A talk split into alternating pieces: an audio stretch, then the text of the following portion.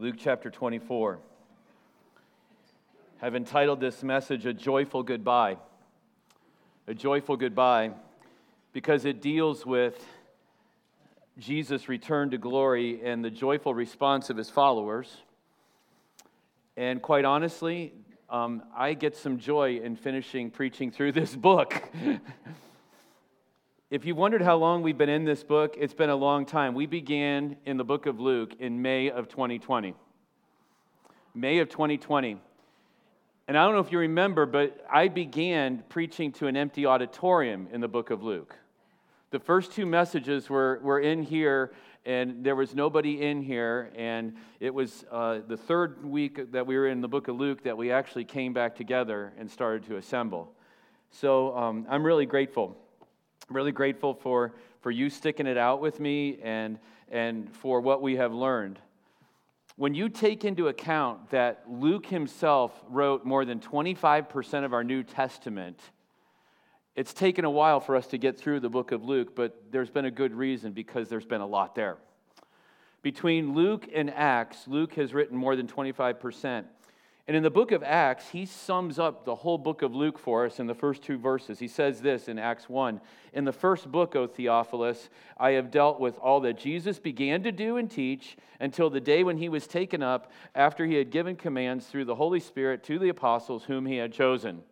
And that's the sum of the book of Luke. And he, he sums it up in two verses in the book of Acts, but it took him 24 chapters to write the book. And so this morning, our text deals with that day that Christ was taken up, and it deals with the commands that he gave.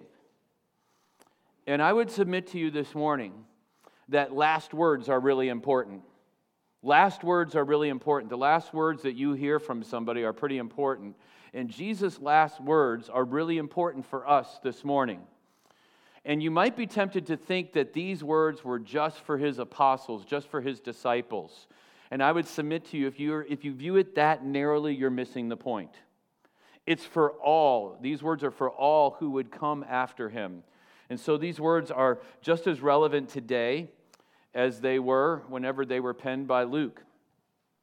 So, we've turned to Luke chapter 24. Before we before we read it, I want to pray, and I want to ask you to do me a favor and pray for Pastor Andy. Um, how many of you have suffered with a kidney stone?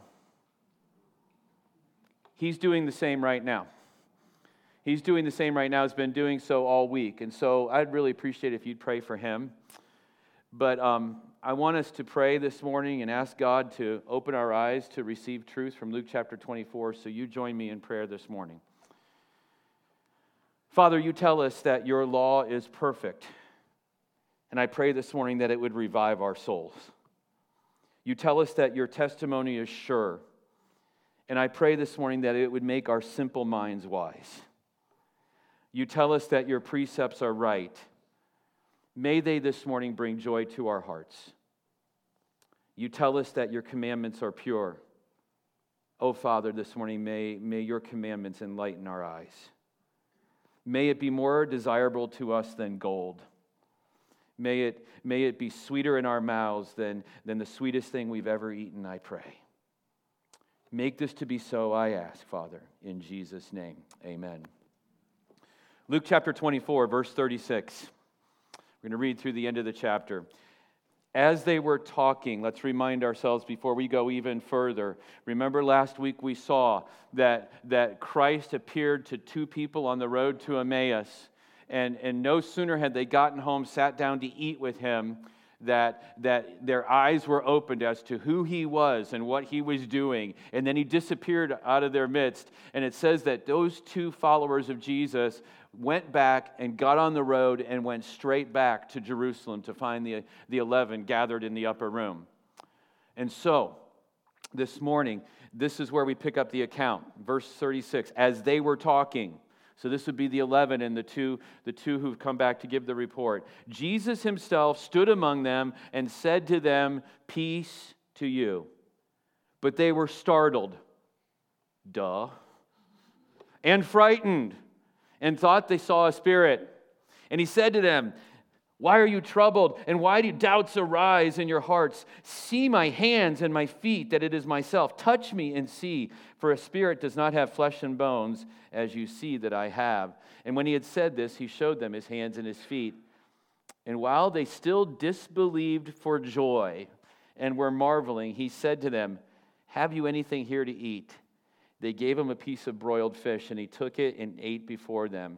And he said to them, These are my words that I spoke to you while I was still with you, that everything written about me in the law of Moses and the prophets and the Psalms must be fulfilled. Then he opened their minds to understand the scriptures. And he said to them, Thus it is written that the Christ should suffer and on the third day rise from the dead, and that repentance and forgiveness of sins should be proclaimed in his name to all the nations, beginning from Jerusalem. You are witnesses of these things. And behold, I am sending the promise of my Father upon you, but stay in the city until you are clothed with power from on high. Then he led them out as far as Bethany, and lifting up his hands, he blessed them. While he blessed them, he parted from them and was carried up into heaven. And they worshiped him and returned to Jerusalem with great joy and were continually in the temple blessing God. This morning, we want to see Jesus in action. And, and, we want to understand that, that the first part of our text, up to verse 49, deals with the night and the early morning after he rose from the dead. And then in verse 50, 40 days have passed. 40 days have passed. Luke doesn't give us all that details those details, but, but we're dealing with the day that he rose again, and then we're dealing with the day that he ascends into heaven. So we're dealing with two different days here. But we want to see Jesus in action, and first of all, we want to see Jesus rebuking. Once again, Jesus is going to have to rebuke. And we have seen a pattern in this last chapter of the book of Luke. We've seen a pattern that, that starts with disbelief and confusion. We saw that with the women in verse 4. They were, they were confused when they came back to the tomb. We saw it we saw it with the two going to Emmaus in verse 13. They were confused. And we see it here in verses 33 through 36. We have the disciples who are, they're confused and they're in disbelief. The two that have come back who have seen Jesus and they've said, We have seen him, they're in disbelief. Now, the disciples don't know what to do with this. They're afraid whenever Jesus appears. So after we've seen disbelief, we have seen a rebuke every time. With the women at the tomb, the angels rebuked them. Remember that back in verse 5? Why do you seek the living among the dead? With the two on the road to Emmaus, Jesus himself rebuked them. He's like, Was it not necessary that the Christ should suffer and do all these things? And again, Jesus is going to rebuke his disciples here in verses 36 through 43. But we've also seen this that in all three of these cases, they were pointed to directly where you and I need to point our attention and never let it get swayed from. They were pointed to the Word of God. The women were pointed to Jesus' words in verse 6. The angel said, Remember what he said to you. Remember what he said to you. Then in verse 27, Jesus himself takes those two from the road to Emmaus and takes them all the way through the Old Testament. We talked about that last week. How he takes them all the way through the Old Testament. And now, again, Jesus is going to take the 11 in the upper room and he's going to open their eyes and he's going to explain all these things to them. So the rebuke comes from Jesus in verse 38. Why are you troubled and why do doubts arise in your heart? Interesting because if we remember the whole point of why Luke wrote this book, if we go back to the very beginning, he writes it to a guy named Theophilus that he would be certain about things. And in the very last chapter, he has to deal with doubts that arise. I pointed it out last week to us, I pointed out again. It is a normal thing. It's not a great thing, but it is a normal thing for followers of Jesus to have doubts. What you do with those doubts, though, is so important. If you turn away from the Word of God to get your answers, you're going to be led astray every time. But if you turn to Christ Himself in His Word, you're going to get right answers about your doubts. I can't tell you how many times I've talked to believers who are struggling and, and, let's be honest, we all at various times, we struggle with whether or not this is really real or not. Do you ever get that way? Or am I the only one in this room that ever gets this way? It, it, you know, is what we're doing really real here, God? Because at times I, I do the thing that I tell everybody who comes to my office not to do. I live at the feeling level. Anybody else guilty of living at the feeling level? Yeah. I live at the feeling level, and sometimes it just doesn't feel very real. In fact, it feels kind of gross. It feels like all these things that you've told us to do, God, I'm trying to do it because I'm like the most perfect one of all the believers in Johnstown. I'm the only one who's holding it all together. I'm like the prophet Elijah. And it's not happening. Where do we go with those doubts? Well, three times we've seen it here that whenever people are doubting, right on the heels of Jesus doing exactly what he said he was going to do and, and rise from the dead, after he's told them over and over, and then he goes ahead and he does it, they're still doubting. The angels and Christ himself point us directly to the Word of God. Okay? I know i know some of us are hard-headed and it takes like three times to get it through our heads. I, I, just want to be clear on this again. Are you listening to me this morning? When you have doubts church where do you turn to god's word you say this i don't even know where to go well that's why god's given to you shepherds to help you He's given to you friends who, who are in the Word of God. And, and here's the thing that's hard for all of us to do. I'm going to just put my finger right on the pulse of the problem. We're too proud to admit that we're struggling. We're too proud to admit that we're struggling, so we never go ask for help. And if we never go ask for help and we're too proud to admit it, what are we going to do? We are going to spin our wheels and just stay in the same place, aren't we? So Jesus now comes to his disciples. They're very disoriented. He says, Why are you troubled? There's an interesting thing I want to point out, and this is free this morning, okay? The Bible tells us, the Bible tells us in 1 John chapter 3 and in Philippians chapter 3 that we're going to have a body like Jesus, right? How many of you believe that? I'm going to have a body like Jesus, a resurrected body. Yeah, I can't wait. Jesus had a physical body that had scars, but he was able to go through walls and stuff. Oh, I can't wait. Isn't that going to be cool? I mean, be honest.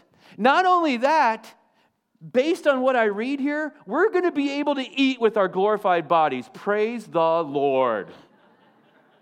That's one of my favorite things to do is eat. Now, I'm not big on broiled fish. I'm hoping there's T-bones, okay? But but but here's the thing. Our resurrected bodies are going to be amazing, folks. They're going to be amazing. That was free, okay? That's not really the point of the message. Okay? But I wanted to point that out because it's right here, okay? And so we can establish what, what our resurrected bodies are going to be like. Jesus shows them, getting back to the text, his hands and his feet. Okay? He, he shows them his hands and his feet. They can see it for themselves, right? Okay? I don't know about you, but, but if, if, if I saw somebody who had had a giant spike driven through the wrist, I would recognize the scar. Anybody else recognize the scar? I think I'd recognize that. If, if, I, if I saw a man who's in a pair of sandals and he shows me his feet and I see holes and I see places where that spike was driven through both those feet, I'm going to recognize that and I'm going to be like, this must be real, right? But notice their response. Verse 41. Have you ever been in such disbelief that, like, you cannot believe what just happened happened and you are just, like, so happy, but you're not really sure it really happened or not? Okay? It's kind of like being a Cleveland Browns fan when they win. I can say that because I've been a lifelong fan, okay? You're like, I'm in total disbelief. They won. Did it really happen? Yeah. This is much greater, though, in verse 41. While they still disbelieved for joy and were marveling. And here's, here's what Jesus does, and I love this, and we've seen this several times. Do you see the patience of Jesus here? If I'm Jesus, I'm like, come on, idiots, stick with me here. Right? He says, okay, got something to eat? So he takes it and eats it. And he eats it in front of them. And this had such a profound effect. I want you to see what a profound effect this had, the very act of Jesus taking something and eating. Because later on in the book of Acts, Luke records an, interest, an incident where Peter is evangelizing. Turn with me to Acts chapter 10. This is so cool in Acts chapter 10, Peter's evangelizing. He's talking to a, a Roman soldier official named Cornelius, okay? He's a big shot, right? And as he's evangelizing Cornelius, in, in Acts chapter 10, he says this. And he's, he's sharing the gospel with him. Um, verse, verse 37, he says, You yourselves know what happened throughout all Judea, beginning from Galilee after the baptism that John proclaimed, how God anointed Jesus of Nazareth with the Holy Spirit and with power. He went about doing good and healing all who were oppressed by the devil, for God was with him. He's saying, Cornelius, remember that guy Jesus, okay? Remember when you were there in, in Israel and what he was doing, right? He says, verse 39, we are witnesses of all that he did both in the country of the Jews and in Jerusalem. They put him to death by hanging him on a tree, but God raised him on the third day and made him to appear, not to all the people, but to us who had been chosen by God as witnesses, who ate and drank with him. That was so profound in Peter's mind that Jesus took that piece of fish and ate it. And, and Peter is like, I know what I saw. Ghosts don't just take food and make it disappear. Spirits can't do that. He was alive, He was there, He ate with us. And it reminds me of this. One of the great promises of the end time is this that one day we will sit down and have a meal with our Savior. We're going to sit down and have a meal with Him. It's called the marriage supper of the Lamb. And so this is fresh in Peter's mind when he's talking to Cornelius. And you would think, you would think that it would be enough, would you not, that Jesus appeared, that he showed him his scars, that he ate with them? You would think that would be enough for the disciples, and in Jesus' mind, that would be enough to prove that he is alive, and, and like, let's get on with the next step of the program, right? The second action I want you to see Jesus doing now is Jesus teaching. Jesus rebukes, and now Jesus teaches. He instructs them. Again, as before, the disciples are directed and led right into the Word of God. Do you see it here with me? Look at, look at verse 44. Then he said to him, said to them, These are my words that I spoke to you while I was still with you. In other words, I'm reminding you of all the things that I already said to you. And now he says that everything that was written about me in the law of Moses and the prophets and the Psalms must be fulfilled. Everything down to the last detail was fulfilled in Christ's death, burial, and resurrection. And he's pointing it out to them. I told you it was going to happen, and now think it through with me. All of this stuff happened as it was predicted in the, in the Old Testament. Then, verse 45 then he opened their minds to understand the scriptures. There's a really key idea here. You and I aren't going to get anything out of the word unless God's Spirit opens our mind to it unless God Himself miraculously opens our hearts to receive it, it's just going to be like any other book. It's going to be reading like any other thing. Which is why it's so important. And it's our model. You'll hear it a lot, even from the pulpit. Before we open up the word to preach to you, we pray. Because we know this apart from God's Spirit coming and opening our hearts and, and preparing our hearts to receive the Word of God, then this is just like a lecture that you could get in any hall at any given time. But when you have the living Word of God and you have the living Spirit of God opening hearts and minds, this is a power that cannot be resisted. And so, Jesus opens their minds and he points them back to truth. And it's really interesting that he goes this way. Verse 45 He opened their minds to understand the scriptures, and he said to them, Thus it is written that the Christ should suffer and on the third day rise from the dead, and that repentance and forgiveness of sins should be proclaimed in his name to all nations, beginning from Jerusalem. He goes back and gives them simple gospel again, doesn't he? He gives them simple gospel I died, I was buried, and I rose again. They had just witnessed and they had, they had just been confronted with the truth, the fact that he had, that he had risen from the dead, because they had looked at the wounds. They're, they can see the wounds as he's gesturing and talking to them. And here's the thing Jesus isn't basing their knowledge on experience, he's basing it on the truth of God's word. Because here's the thing eventually, those disciples are going to die. And if it was only based on the fact that they saw the risen Lord and that they saw with their own eyes the wounds and they saw him eat, eventually when they die out, then the story dies out with them, doesn't it? I want to be clear on this. Christianity isn't just for those who witness Christ's death, burial, and resurrection, it's for all. It's not just for those who, who had a firsthand eyewitness account of this stuff. It's for all who hear truth and believe it. And now Jesus is modeling for his disciples how to share his truth. He's modeling for them, just like he's done for the, for the three years of his ministry. And I got to think have you ever wondered and ever, ever thought to yourself how cool it would have been to be a part of the first century church? You ever thought about how cool it would have been to be in Jerusalem when all this stuff was happening? And, and I think to myself, what set that church apart? One, it was new, it was fresh, but what set that church on fire? Well, there's two things. They were rooted in the Word of God, and they had the power of the Holy Spirit that had just come upon them. And when you have the living Word of God and you have God's Spirit, which all believers are carrying around inside of them, amen? When you have the Word of God and you have the Spirit of God, you have potential to accomplish amazing things for God. So here, the crucified Jesus in verse 45 opens their minds to understand the word. And, and, and there's no more hidden truth. There's no more hidden truth. You know how we saw in Luke several times that, that this was hidden from them? They did not see it, that, that this, this, they, this wasn't revealed to them because their eyes were. No, there's no, more, there's no more shrouds on their hearts anymore. Christ has pulled it all back, and now they can see clearly and they understand clearly. So Jesus has rebuked them, he's instructed them, and thirdly, I want you to see that Jesus commissions them. Jesus commissions them. Look with me at verses 48 and 49.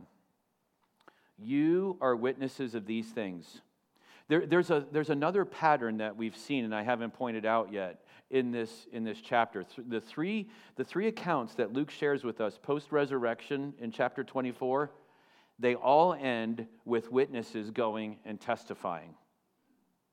When the women at the tomb realize what's happened, when the angel explains to them what happened, what has happened, they go and they tell the disciples, right?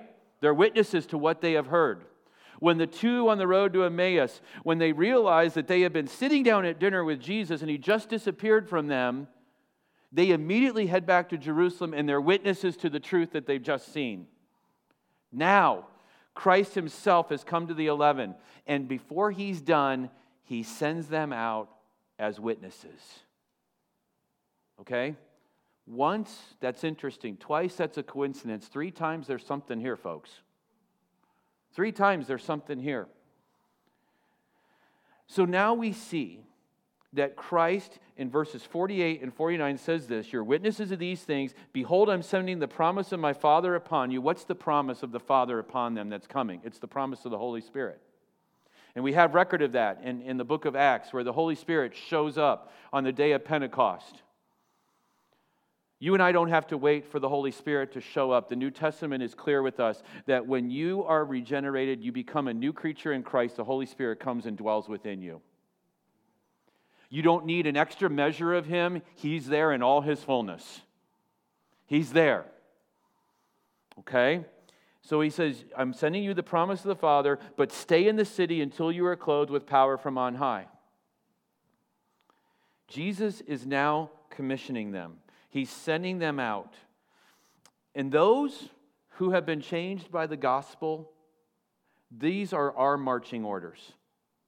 These, are, this, this, these marching orders are for all believers. Whether or not you choose to believe that, that's on you. But here's the thing if you have been changed by Christ, you have one mission in life, and that is to go make disciples. You can do a lot of good things with your life. You can raise a very happy family. You can, you can start a charity and you can raise millions of dollars for people who are in need. You, you can give away all the money you ever earned to people. But if you're not making disciples as a follower of Jesus, you have missed the mark. We're all called to do it. And quite honestly, most of us really stink at it. And we know it. Anybody with me on that? That's our call, though. That's the one thing. I don't know about you, but I can't handle too many orders and I can't handle too many directions. Just give me one thing. That's all Jesus did. He gave us one thing go make disciples. It's the one thing. So, so that means individually as believers, our lives are be oriented this way. What am I doing to make disciples? Corporately as a church, what are we doing to help make disciples? What are we doing to further the mission that Jesus has given us here? Let's unpack this a little bit. Because Jesus doesn't leave it for us to figure out how we do this, He tells us exactly how to do it. Okay? It's not like He just gives the order and walks away and says, figure it out. You ever had a boss that did that to you? Hey, hey, I want this done, figure it out.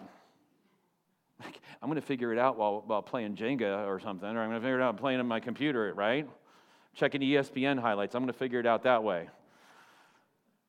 No, Jesus doesn't do that. First off, let's focus on the message. He just gave them the message in verses 46 and 47, didn't he? Okay? It's one thing to be given a mission, but we've been given a mission, and the message has been very clear. This is the message. Okay? Christ should suffer and on the third day rise from the dead, and that repentance and forgiveness of sins should be proclaimed in his name to all nations, beginning from Jerusalem. The first thing is, is the message. And the message is this it's, it's the gospel in simple form. And implied in the gospel is the fact that we all need rescue, isn't it? okay? If Jesus died, was buried, and rose again, well, why? Because we all need rescued because we all are trapped in our sins. We all are not just trapped in our sins, we are condemned in our sins. You know what the world around you needs? It doesn't need another philanthropic, philanthropic uh, society to, to raise money. It, it doesn't need another politician for sure. Amen. It, it doesn't need another self help book written. It doesn't need another Oprah or Dr. Phil. It doesn't need another Joel Osteen who's telling us to live our best life now. You know what the world needs? It needs to be confronted with the fact that on its current course, it is going straight to hell, but Christ died so that they don't have to. It's what our world needs. It's exactly what our world needs. And that's why Jesus sends us out with this message. Can I submit to you? The message is still the same. The message must never change. And when the message changes, then we get really weird results. We get things that look like they're successful, they look like they're really growing, they look like good things are happening, but, but there's really no change in the people who are a part of it. Sadly, what we're seeing in our world today is that the message is being neutered. It is. The teeth are being taken right out of the message. Because the message is given in such a way, well, we want you to feel good about yourselves. No, the gospel doesn't, wasn't given to us for us to feel good. The gospel was given to us for us to feel the weight of our sin so that we could feel the relief of the rescue whenever Christ lifts that sin burden off of us. The gospel was never intended to make you feel good about yourself, it was to make you feel like you needed forgiveness, that you needed to repent. Notice he uses the word repent. And repent means to completely change one's direction. You see, the world we live in today doesn't want to change its direction, it just wants to modify it a little bit, make it a little better.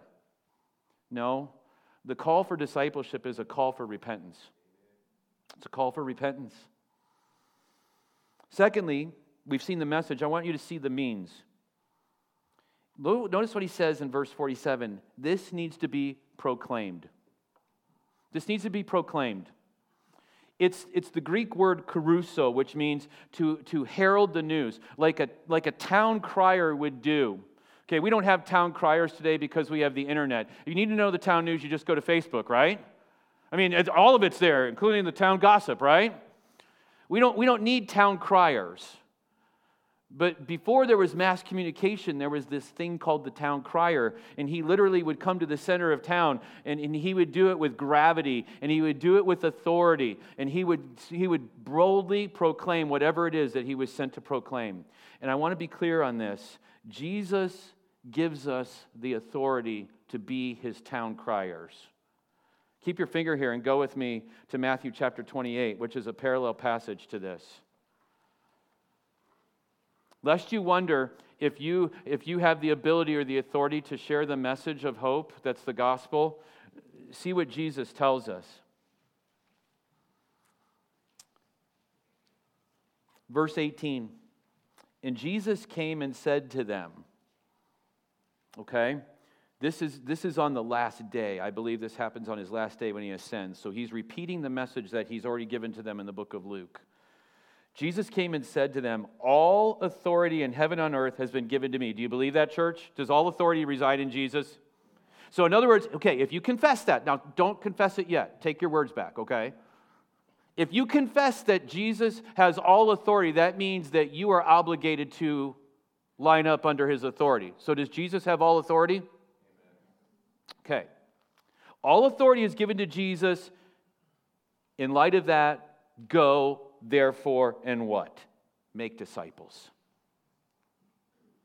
This is your one thing. This is my one thing. All the authority comes from Jesus, and this is what I want you to do. If he had told us, I want you to stand in a factory and make widgets until you die, that would have been the one thing. But he's given to us something far greater and far better. He's given us the message of hope to share with the world. And it's done in his authority. And the means whereby we do it, back in Luke, is, is that we proclaim it. Now, does our, does our life need to match what we're, what we're proclaiming? Can I give you a little pro tip here? Don't go out and proclaim the gospel if your life isn't matching it up. There are plenty of Christians who are doing that right now. Right? I'm not saying you have to be perfect to do this, but what I'm saying to you is this and, and, and can I be honest with you? Social media is where we do this we post our little Bible verses and we, and we talk a good talk, and oh, our pastor was so awesome this morning. and then we go out and we live like the rest of the world.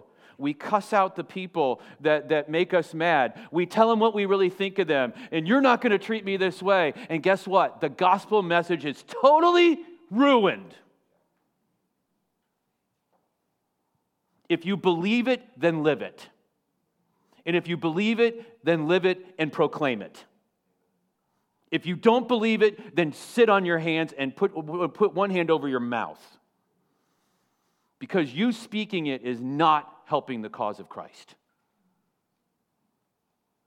You say, then there's no hope for any of us. Yes, there is. There's forgiveness. And there's this thing that when we go out and we mess it up in the world, we own up to it, right? We own up to it. Too many of us are too proud to own up to the fact that we sin against the world. How many of you have sinned against the world? I have. I have. So we have the message, we have the means. Notice the extent of this. Notice the extent of this. Jesus says this he says in verse 47 it, be, it should be proclaimed in his name to where? All nations. When Jesus says all nations, does he mean all nations, church? Does he mean, does he mean even Iran and Iraq? Does he mean the Sudan? Does he mean North Korea? He does? You mean Jesus loves people that we as Americans don't love? You bet your bottom dollar he does. He does. And he wants the message proclaimed to all. But if you go with me to Acts chapter 1, he gives us a plan for how we do it. See, not every one of us can be Rick Presley and go to India. I'm grateful that Rick went. I'm not, I'm not belittling that. I'm glad Rick got the opportunity to go, but not, uh, not every one of us is going to India. Most of you are like, praise God, because I don't like Indian food. That's me. Notice how this works. Verse 8 Jesus says this You will receive power when the Holy Spirit has come upon you. You will be my witnesses first where? Jerusalem. That's where they were, right? That's where they all were. You're going to be, re- you're going to be witnesses right where you are. Stop right there, church. Let me ask you a couple questions. Does Croton need Christ? Does Johnstown need Christ? About Sunbury? Centerburg? Mount Vernon? Westerville? New Albany? Yeah, go ahead and say it. They really need it, right?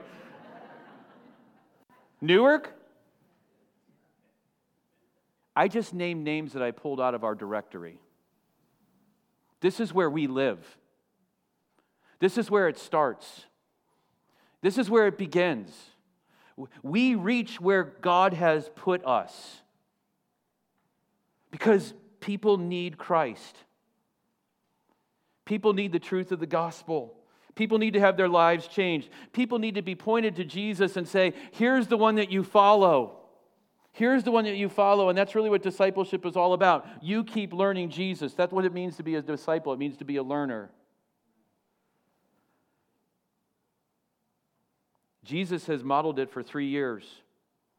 You may not be an end of the earth person, but you are a Jerusalem person. Can I say it again? You may not be an end of the earth person, but you're a Jerusalem person. Keep going in Acts chapter 1. After Jerusalem, you go to Judea. it's the next region out, right? Then you go to Samaria, and then he says you go to the end of the earth with it.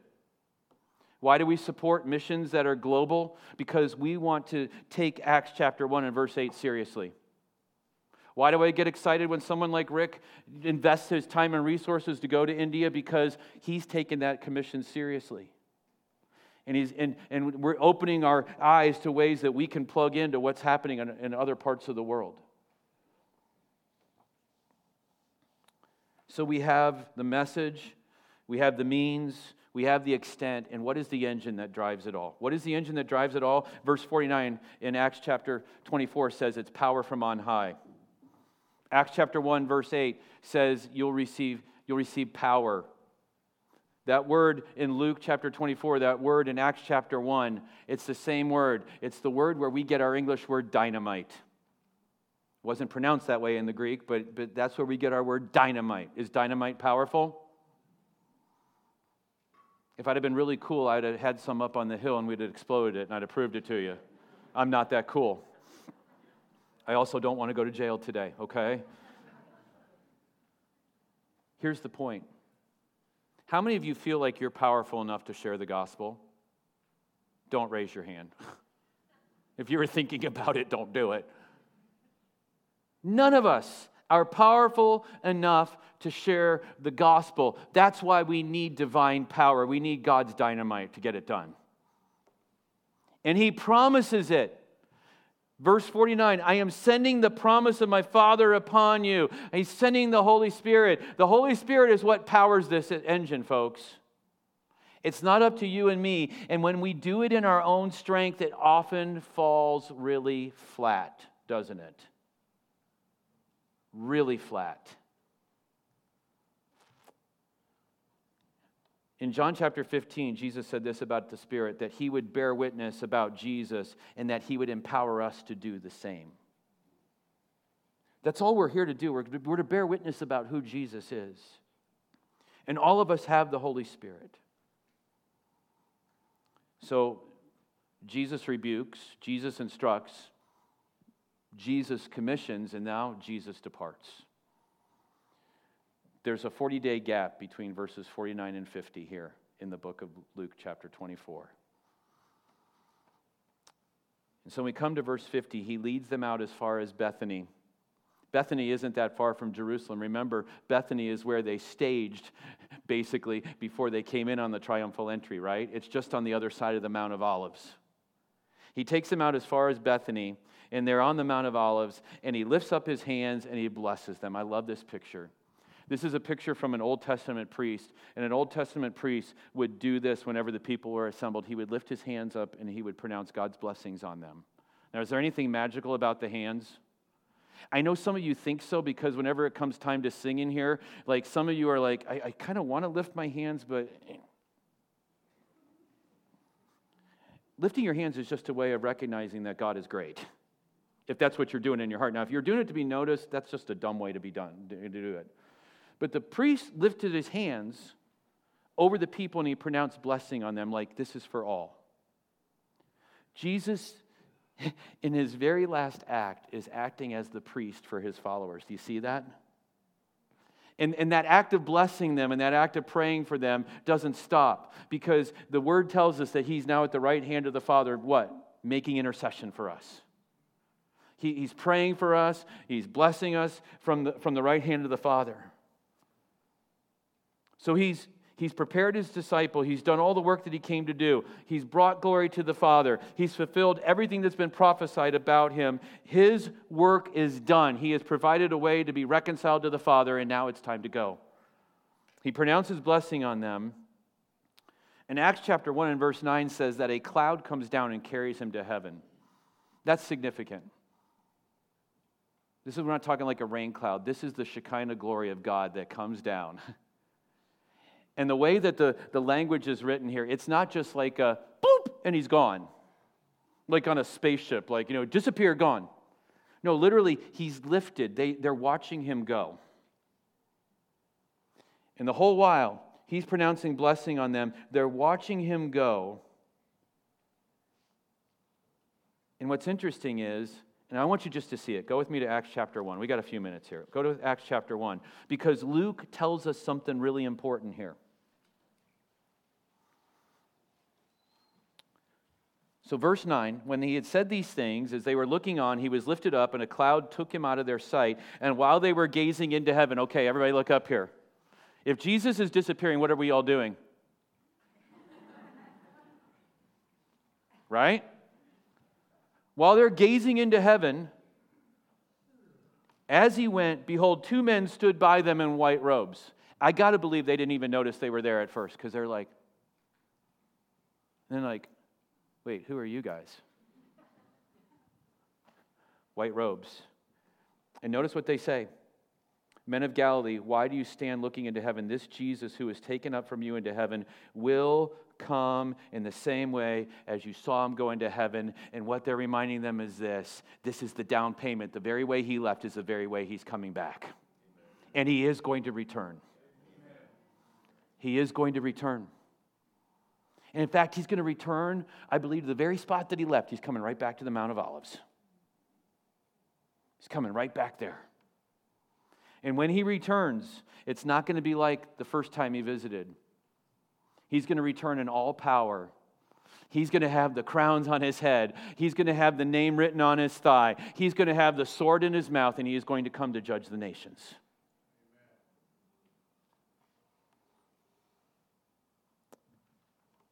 Notice their response back in Luke.